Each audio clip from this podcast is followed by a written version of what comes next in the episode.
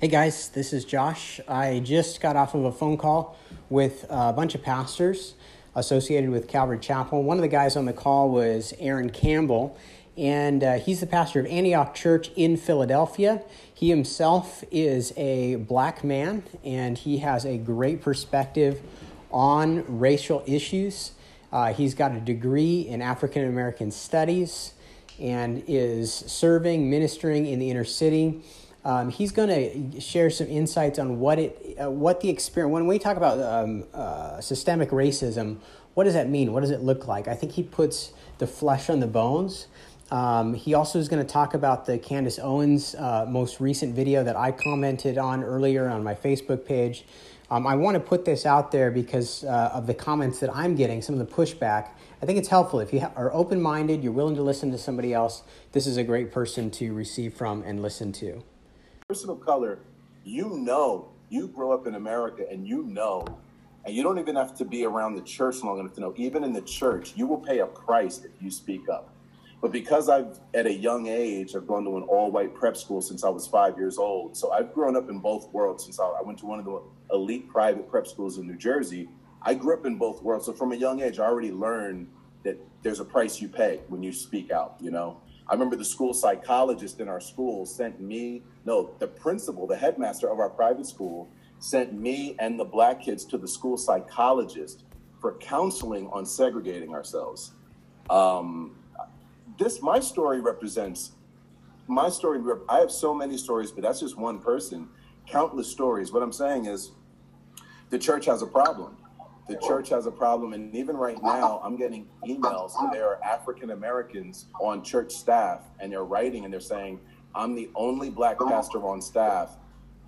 I'm, I want to speak out, and people are saying they want to hear, but I know that if I speak out, it, it, it, it's one it's one thing is said, another thing is done.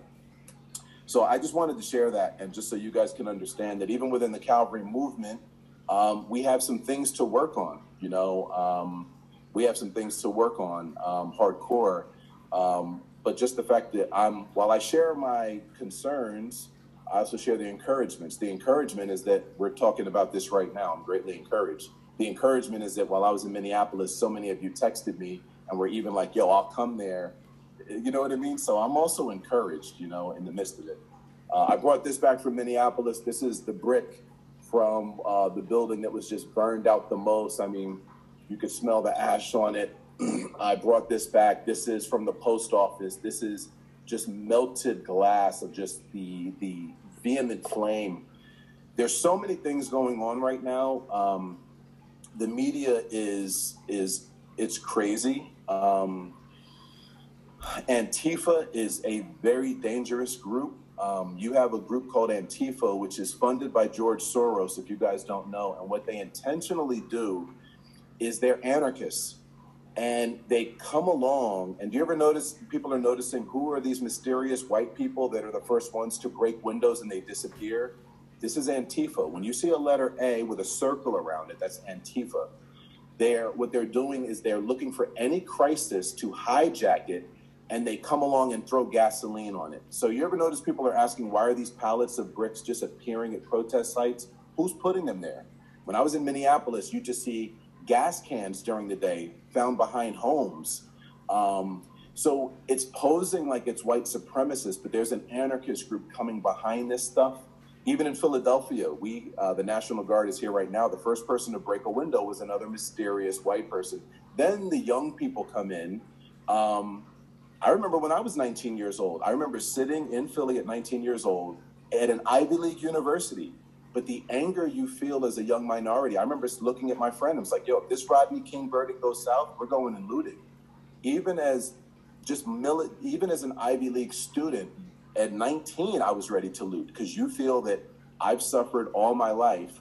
I have to work twice as hard to get the same acknowledgement that a white person gets. I'm angry. I don't know where to direct it. So I'm going to go against big government represented by big stores, and I'm going to get some. I'm going to get some get back for for my family continuing having to suffer.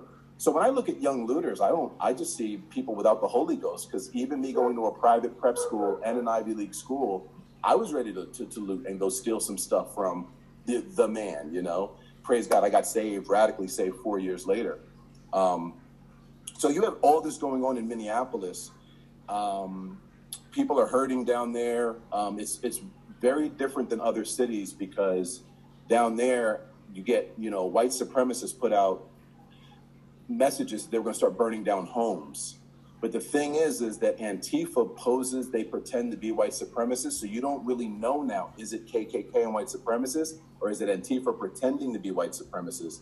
But in Minneapolis, imagine having to get out of the city because a curfew was put in, and every neighborhood, white, all white blocks. Minneapolis is like some cities you know. You can have an all white block, all black block, and then a block that's white and black mix. All white block, all black block. It could go from hood to nice. One block's nice, one block's hood. Imagine trying to get out of a city where the neighborhood, all the dads in the neighborhood, all the uncles and the moms have blocked off all the streets and they don't allow any cars down the street except for who lives there because the word is that residences are going to start getting set on fire. So all the blocks have immediately made block captains and they're all guarding their streets. And you're trying to get out of the city with a curfew and no one's letting you down their street. Um, and then just city blocks burn down. Um, the media, I was, I knelt and prayed right where George Floyd was murdered. I put my knees and my feet right where he was murdered. And what the media would never show you is the DJ came out, was playing Michael Jackson, Black or White, and black and white people were dancing in the street and celebrating life. I'm talking hundreds of people dancing.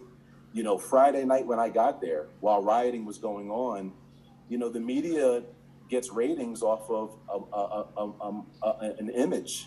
Uh, and the image is of, of wild minorities. Um, that's the image, wild minorities. Um, and you know, and that's that's just it. But there's so much more going on. So um, if you if you're watching the news, you're only getting you're only getting 25% of what's happening in Minneapolis. They will never tell you that one in three looters was white.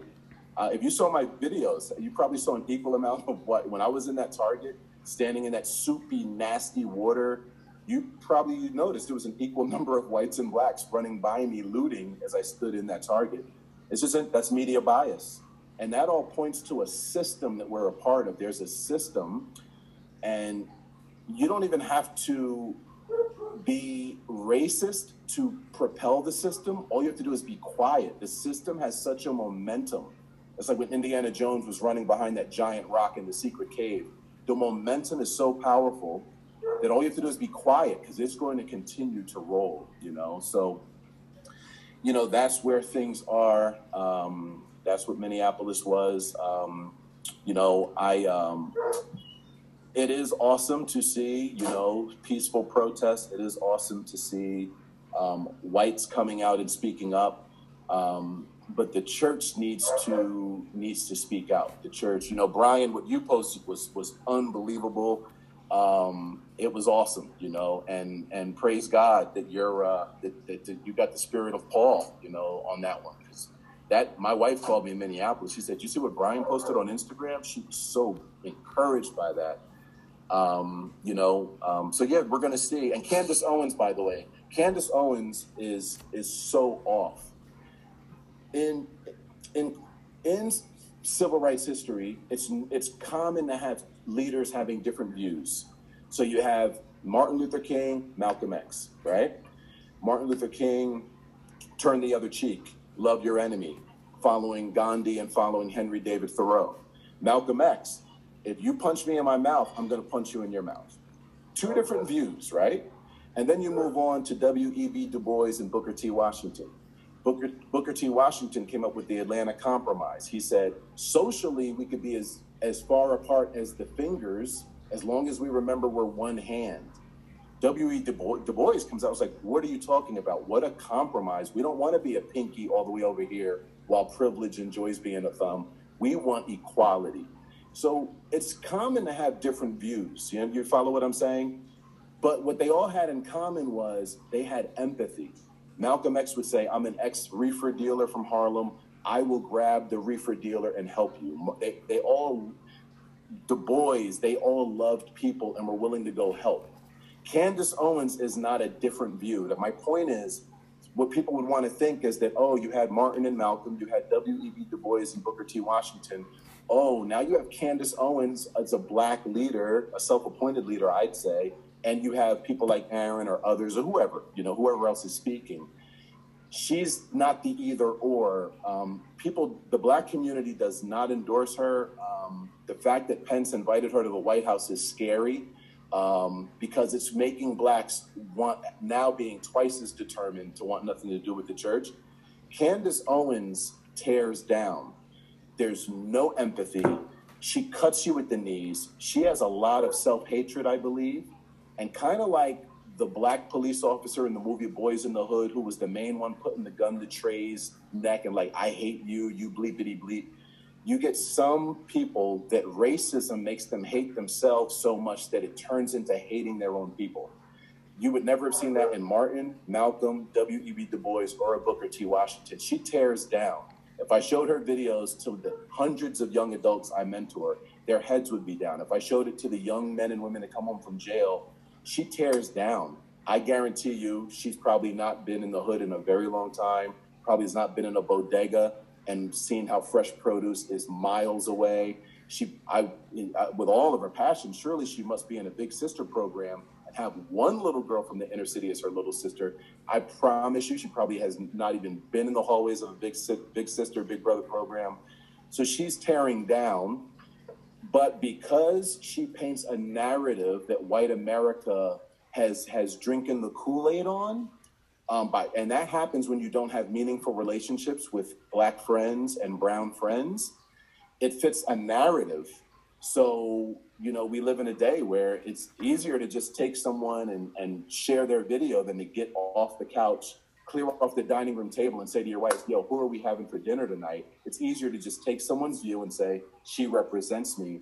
But I want to let you know the black community is enraged by her. I have to I have to help people come down from their level of indignation when they watch her speak and watch people endorse her, you know? Uh, on an encouraging note, I've had some South Asians reach out to me and they've said, Hey, I love what you did in Minneapolis. I'm so encouraged.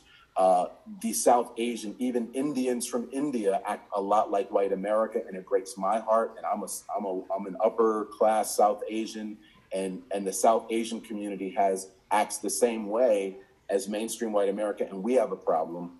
So this is what this is really doing is just like this instance has revealed America's problem.